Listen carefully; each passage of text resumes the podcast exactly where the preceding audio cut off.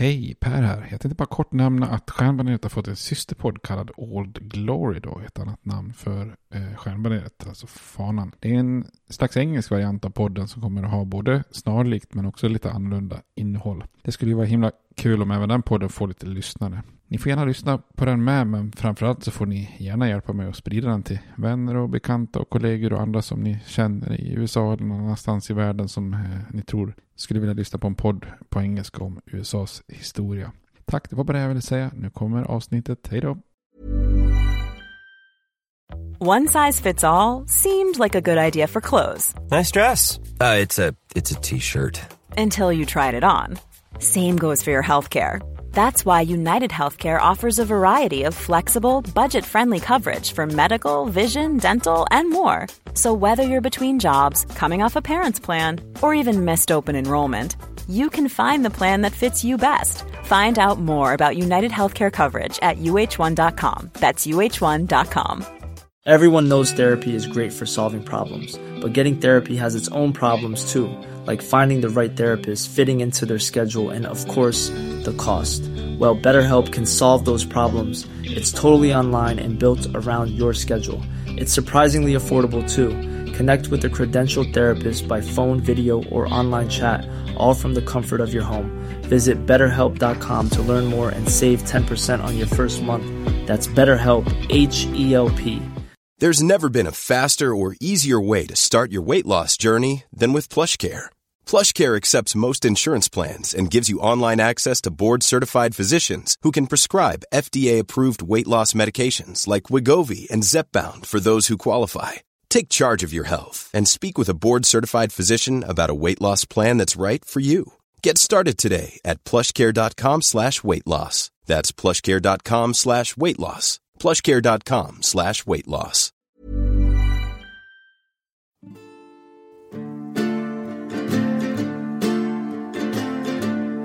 We hold these truths to be self-evident, that all men are created equal, that they are endowed by their Creator with certain unalienable rights, that among these are life, liberty, and the pursuit of happiness.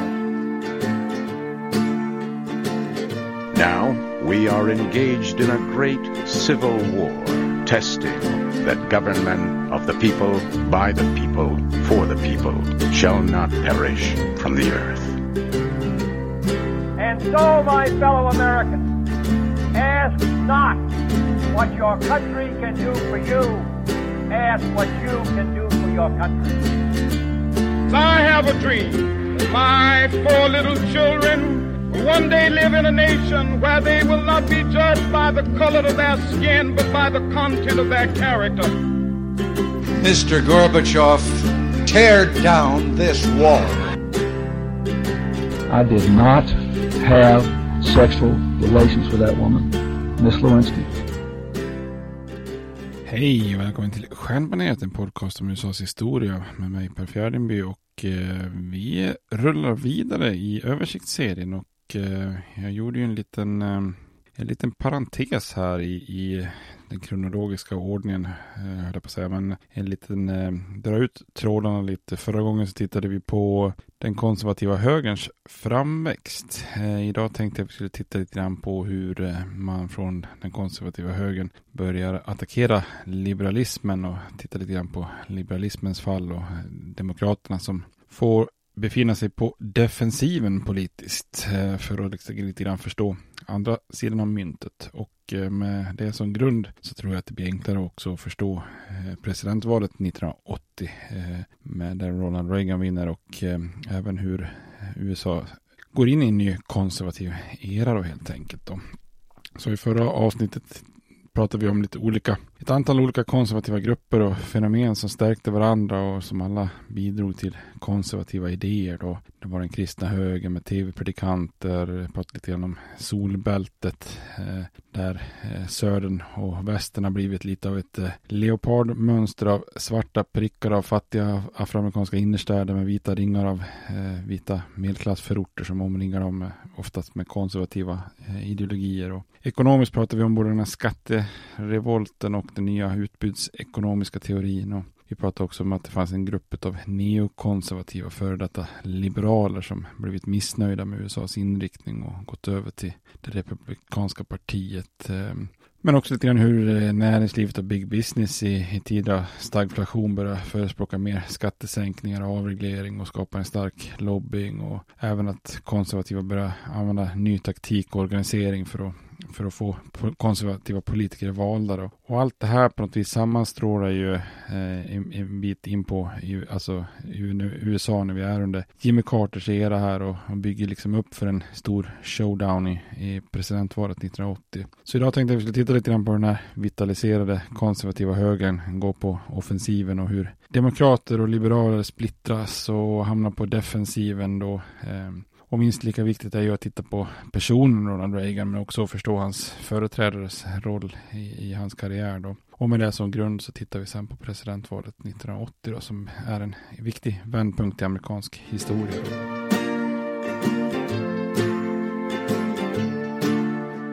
Samtidigt som den här konservativa koalitionen började enas och växa sig starkare på 60 och 70-talet eh, med en framväxande eh, stark höger här och så fortsatte den demokratiska koalitionen sin, sin nedgång och fall kan man säga. Man ska komma ihåg att USA hade en väldigt lång liberal era där demokraterna dominerade i kongressen med egentligen stundtals mot otroliga siffror. Då. Eh, mellan 1933 när eh, FDR, alltså Franklin Delano Roosevelt, skapar en ny demokratisk eh, koalition med sin nya giv och vinner presidentvalet och eh, från där och fram till Jimmy Carters avgång 1981 då, så hade ju Demokraterna majoritet i kongressens båda kammare samtliga år, förutom åren eh, 47 till 49 och eh, 53 till 55. Eh, så Republikanerna är ju alltså ett minoritetsparti i både senat och representanthus eh, under 1933 till 1981 med undantag då för fyra ynka år. Eh, så att det är klart att det här är ju helt otroligt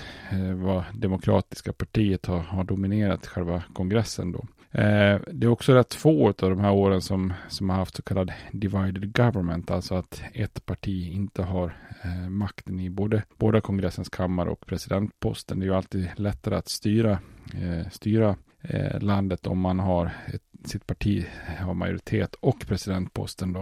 Eh, men åren 40 47 till 49 då så har ju Republikanerna eh, kongressen eh, medan demokraten Truman har eh, president i Vita huset. Eh, och också förutom Eisenhowers två första år 53 till 55 så behövde ju de republikanska presidenterna då Eisenhower, Nixon och Ford hantera helt enkelt en demokratisk kongress då så att säga. Eh, så att eh, där, där, där har vi liksom lite, lite inslag av det här divided government. Det här är ju en sån här sak som uppstår genom att du har maktdelning där man kan ha då ett parti kan ha president, den verkställande makten medan ett annat parti kan dominera den lagstiftande. Det är ju inte så det fungerar till exempel med parlamentarism i, i, som vi har i Sverige. Då måste ju den, det styrande partiet i regeringen eller koalitionen i regeringen ha, ha en, en majoritet av, av riksdagen bakom sig. Så, att säga.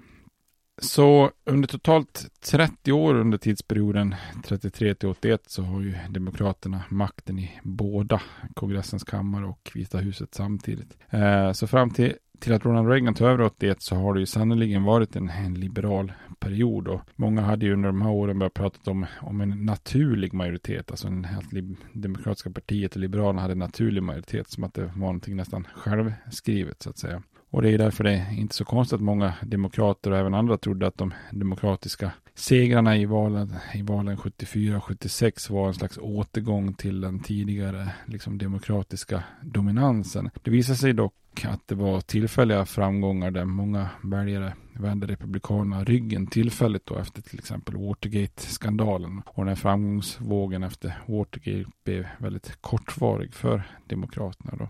Under 60-talet började det demokratiska partiet bli allt mer splittrat också. Demokraterna hade ju alltid varit ett parti bestående av koalitioner av grupper grupper som i grunden hade väldigt olika baser men som ändå kan samverka. Men precis som den senare kända talmannen i kongressen, eh, Tip O'Neill, konstaterade, eh, så om det hade handlat om Frankrike så hade ju Demokraterna varit fem olika partier så att säga. Inom demokrat, Demokraterna fanns också en splittring mellan konservativa och liberala. Då. En, en, viktig del av det demokratiska partiet hade ju varit den här konservativa södern. Men allt fler konservativa i södern lämnar ju partiet här och ansluter sig till republikanerna. Och man ska komma ihåg att den här förändringen eh, kommer ju tidigare när det gäller presidentval. Där många väljare i södern kunde tänka sig starka antikommunister som till exempel Eisenhower som president och började rösta republikanskt i presidentvalet på 50-talet. Men eh, från 64 så började republikanerna då verkligen ha lite fäste då bland presidentvalen i södern. Men i övrigt så att säga så är det ju fortfarande demokraterna som dominerar lokalt och, och, och liksom till kongressen så fortsätter man ju i södern att rösta demokratiskt eh, under 50 och 60-talet i väldigt, väldigt stor utsträckning. Eh, ända en bit in på, på 70-talet så är det många demokrater som väljs eh, från södern då. Men på 70-talet så börjar allt fler vita i södern successivt gå över till republikanerna, särskilt i de här växande förorterna i, i solbältet då. Och samtidigt så började afroamerikanska demokrater vinna då i städernas innerstäder. innerstäder då. Det här blir ju att södern då blir ett slags lapptäcke av svarta prickar med, med vita ringar runt om, då slags leopardmönster som man brukar säga. Eh, och det här gör ju liksom att det demokratiska partiet inte längre har den här goda stödet utav, eh, utav en konservativ falang i, i södern då. Utöver den här splittringen då i att, eh, i att Demokraterna inte längre är en koalition med eh, i, i södern då, så, så fanns också en splittring mellan ekonomiska liberaler och, och så kallade livsstilsliberaler. Då.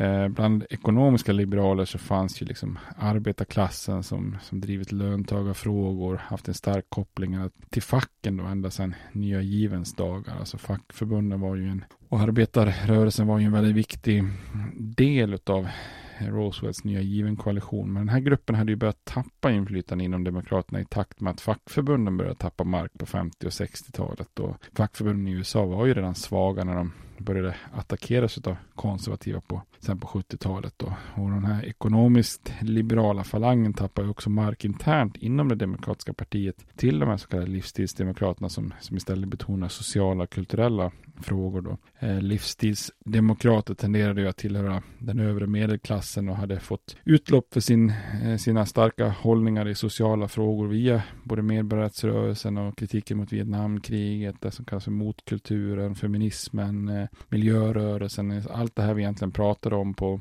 på 60-talet, alltså alla de här kulturella motrörelsefenomenen så att säga, eh, var ju starkt präglat av hela det här med livsstilsfrågan då. Och livsstilsdemokrater hade ju fått ett allt större inflytande över det demokratiska partiet och också till slut lyckas nominera en av, av de egna då i form av George McGovern då i, i valet 1972 då. Och i mellanårsvalen efter Watergate 74 hade, ju, hade man fått stora framgångar men deras åsikter och prioriteringar gick oftast stick i stäv då med de mer ekonomiska demokraterna och arbetarklassens intresse då så att säga.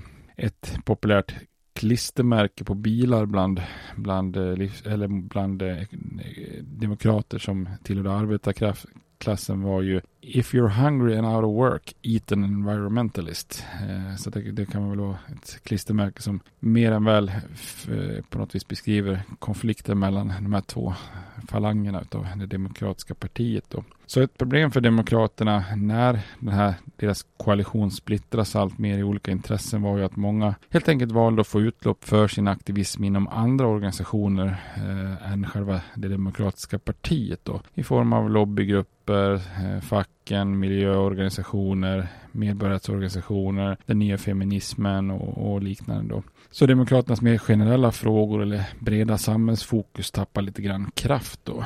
Eh, och Republikanernas kritik mot sina motståndare var ofta att de just stod för det här specialintressen. Liksom att man inte stod för landets bästa utan att man bara hade de här olika specialintressena som, som, eh, fram, som fokus helt enkelt.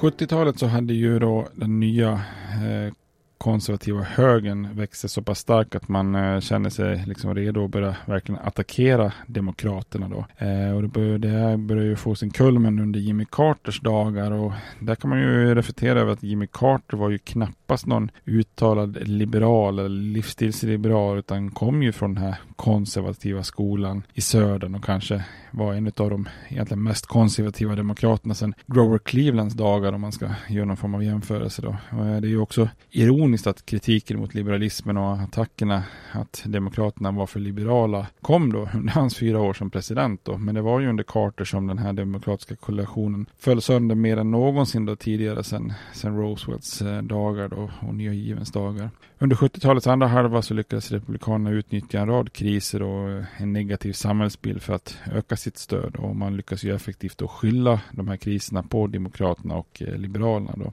Så mycket av de här frågorna då, kriserna, olja, energi, strukturella problem i industrin och annat hade ju egentligen väldigt långsiktiga strukturella orsaker snarare än någon form av ursprung i, i Carters politik då. Och landets ledarskap under Carter var ju knappast ärkeliberalt, men det spelar liksom ingen roll. Konservativa hade väldigt stora framgångar när man kopplar landets problem till en liberal agenda. Då. Eh, Ronald Reagan säger bland annat For the average American the message is clear. Liberalism is no longer the answer, it is the problem, säger han till exempel.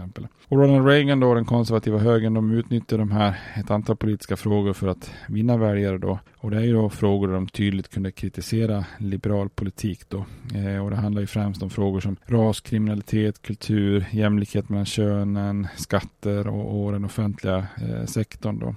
Eh, ras, det är ju en av de mer uppenbara frågorna då. Under 60 och 70-talet så blev ju rasfrågan tydligt förknippat med, med partierna. Och när konservativa demokrater lämnade demokraterna för, för republikanerna så blir de här skiljelinjerna tydligare. Republikaner spelar väldigt mycket på vita amerikaners rädsla och fördomar gällande afroamerikaners eh, kring integrering och kriminalitet. Då. Eh, eh, eftersom det med Ronald Reagan och framåt var så givet att en röst på republikanerna var en röst mot positiv särbehandling och andra liksom, eh, medborgarrättsfrågor så behövde liksom republikanerna inte alltid heller skymta med sin, sin rasism. Då.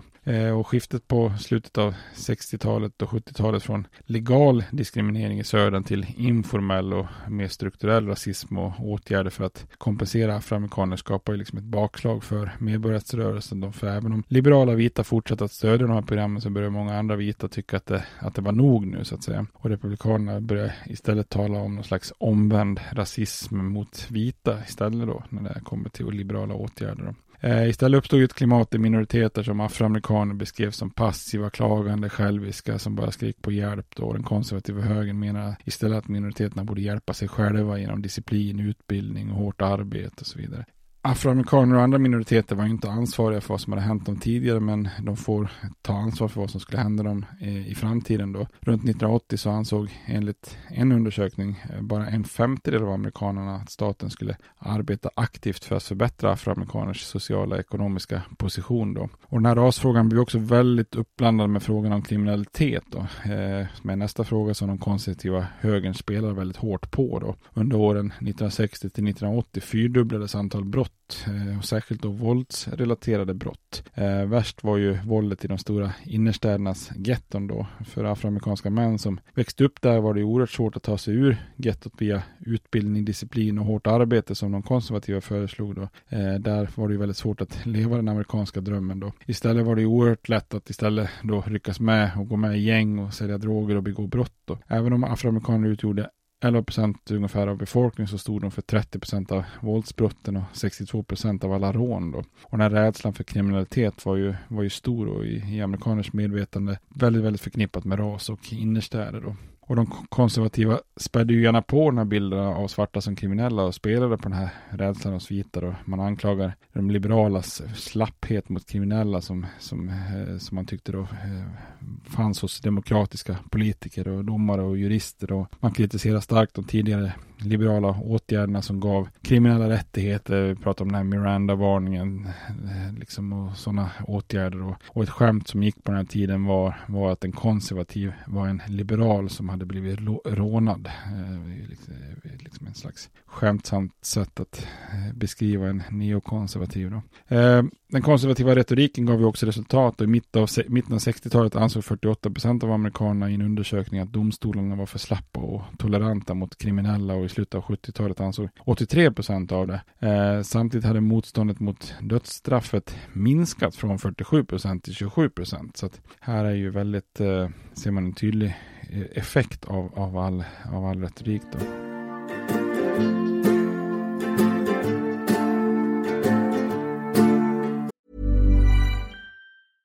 Ready to pop the question? The jewelers at BlueNile.com have got sparkle down to a science with beautiful lab-grown diamonds worthy of your most brilliant moments. Their lab-grown diamonds are independently graded and guaranteed identical to natural diamonds, and they're ready to ship to your door. Go to Bluenile.com and use promo code LISTEN to get $50 off your purchase of $500 or more. That's code LISTEN at Bluenile.com for $50 off. Bluenile.com code LISTEN. Everyone knows therapy is great for solving problems, but getting therapy has its own problems too, like finding the right therapist, fitting into their schedule, and of course, the cost. Well, BetterHelp can solve those problems. It's totally online and built around your schedule. It's surprisingly affordable too. Connect with a credentialed therapist by phone, video, or online chat, all from the comfort of your home. Visit betterhelp.com to learn more and save 10% on your first month. That's BetterHelp, H E L P.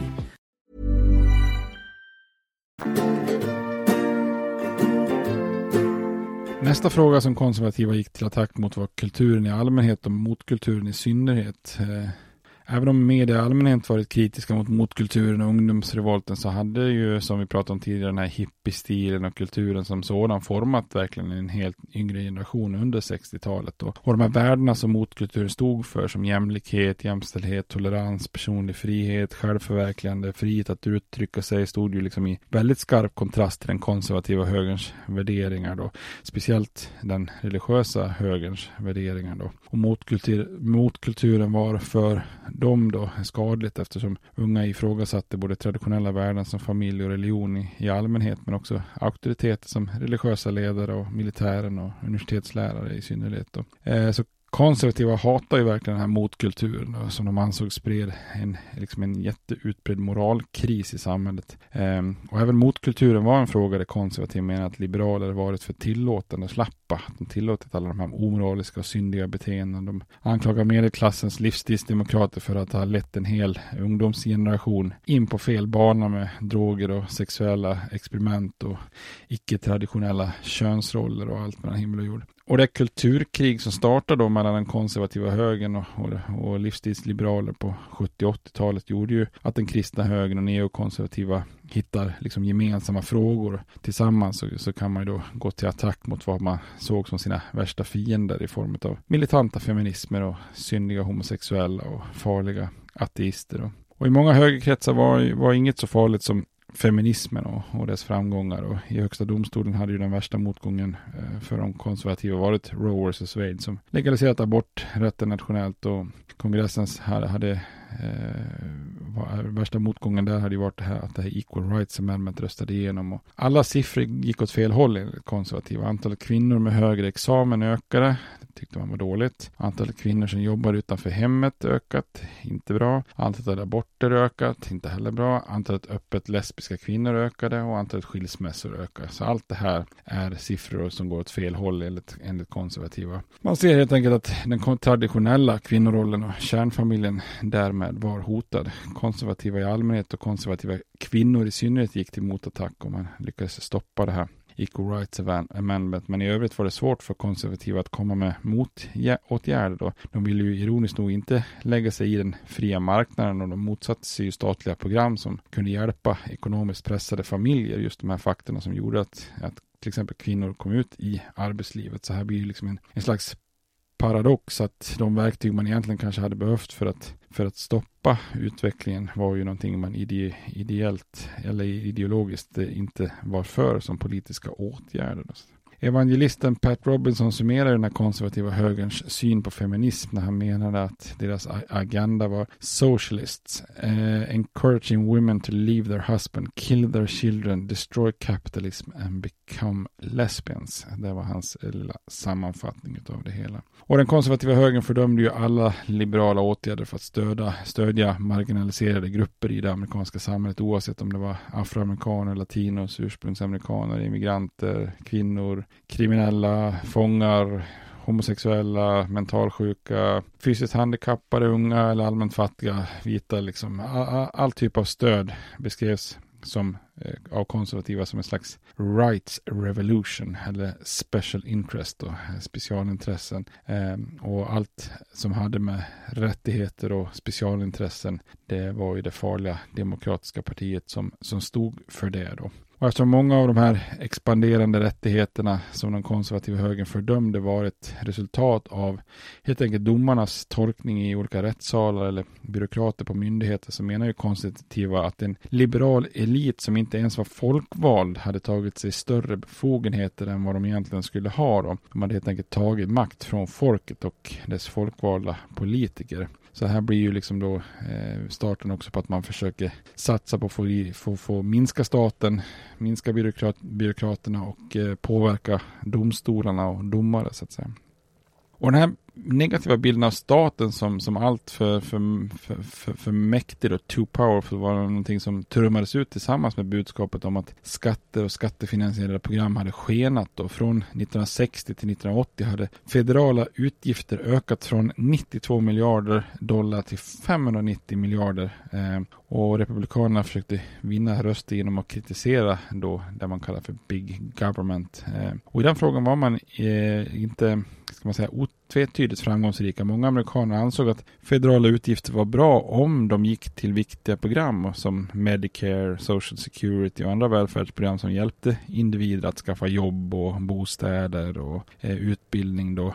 De konservativa valde därför att inte rikta in sig så mycket på de, de delarna utan, utan på de två områden där amerikaner generellt ansåg att staten skulle spendera mindre på då, eh, som var internationellt bistånd och eh, så kallad welfare, alltså program riktade till fattiga. Eh, många inom medelklassen hade ju en väldigt negativ inställning till statlig fattigdomshjälp då den konservativa högern riktade ju särskilt in sig på de program som hjälpte de allra fattiga, fattigaste, alltså som matkuponger, bistånd till familjer med handikappade barn. Inte sällan drabbar ju det, det här då afroamerikaner i innerstäderna som var de som framförallt tog emot sånt här då. Och kostnaden för den här fattigdomshjälpen med, som matkuponger hade ju ökat markant under 70-talet. Det är ju ren fakta. Men den konservativa högern eh, förstärkte lite slukt kritiken genom att framställa de här välfärdsprogrammen som orättvisa då.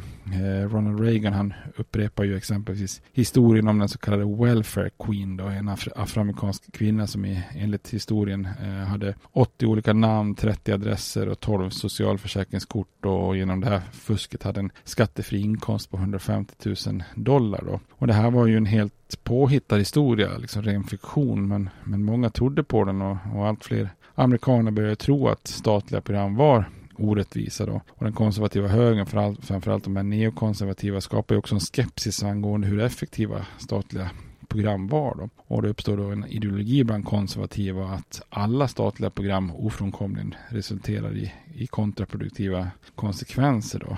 Eh, man ifrågasatte om de här liberala politikerna och byråkraterna och experterna i, i huvudstaden Washington DC verkligen förstod hur verkligheten såg ut ute i landet eller om nationen kunde styras av, av liksom myndigheter i huvudstaden. Då. Och neokonservativa gick så långt att man menade att statliga program inte bara var, eh, alltså var ineffektiva. De eh, menar menade att de snarare försämrade de sociala problemen som de var tänkta att lösa. Alltså fattiga som fick bidrag avskräcktes ifrån att jobba. Barnbidrag till ensamstående mödrar bidrog till att man skaffade fler barn och inte gifte sig. Att bussa elever för att integrera skolor ledde till ytterligare vit flykt till rapporterna och så vidare. Då. Och den konservativa högerns uttalande om att sociala program inte bara liksom var ineffektiva utan, utan till och med kontraproduktiva var långt ifrån eh, korrekta utvärderingar eller analyser av objektiva fakta. Men det spelar liksom ingen roll. Inställningen till federala program eh, som var designade till att hjälpa fattiga minoriteter eh, dalade bland genomsnittsamerikanen eh, helt enkelt. De konservativa högern bidrog ju därmed starkt till att Eh, ett redan i grunden skeptiskt folk tappar ännu mer förtroende för staten och statliga program då antalet personer som trodde att statliga myndigheter gjorde vad som var bäst större delen av tiden sjönk från 59 procent ner till låga 29 procent mellan åren 70 till, till 80 då.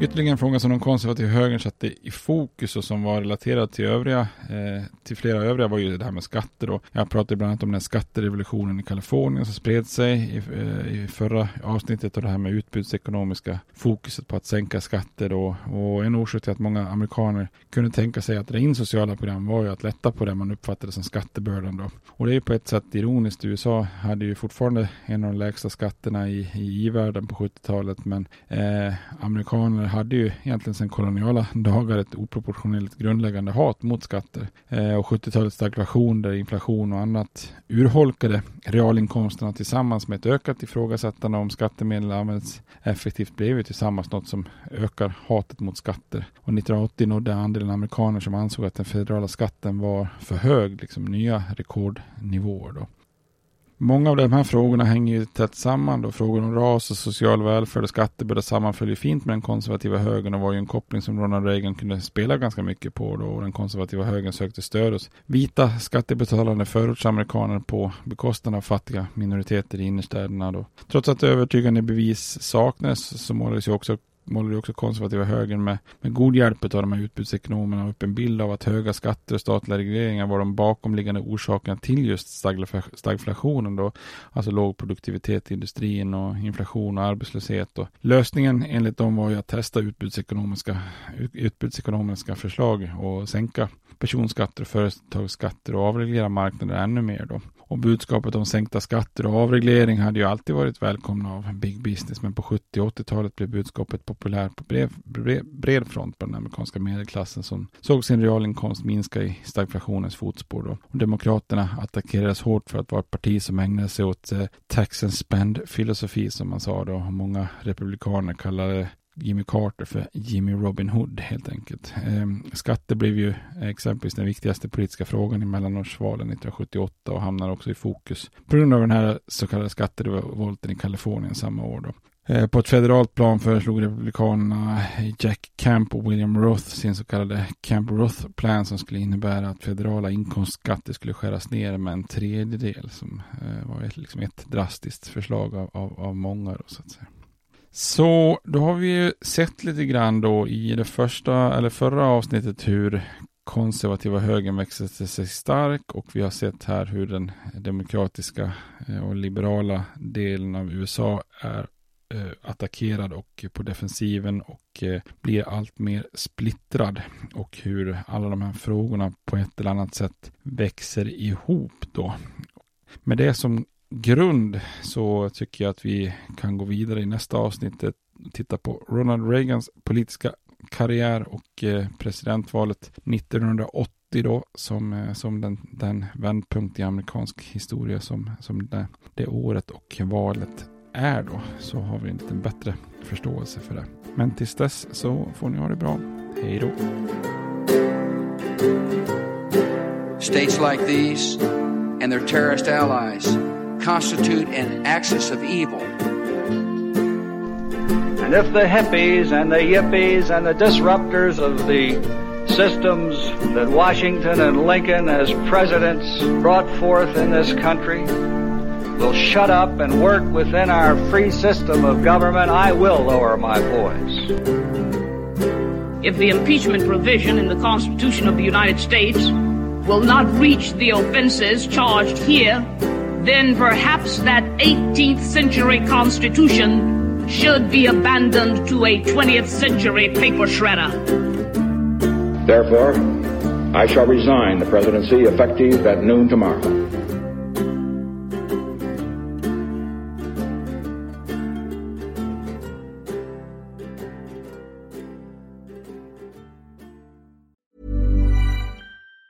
Planning for your next trip? Elevate your travel style with Quince. Quince has all the jet setting essentials you'll want for your next getaway, like European linen premium luggage options, buttery soft Italian leather bags, and so much more. And it's all priced at 50 to 80% less than similar brands. Plus, Quince only works with factories that use safe and ethical manufacturing practices. Pack your bags with high-quality essentials you'll be wearing for vacations to come with Quince. Go to quince.com slash trip for free shipping and 365-day returns. Planning for your next trip?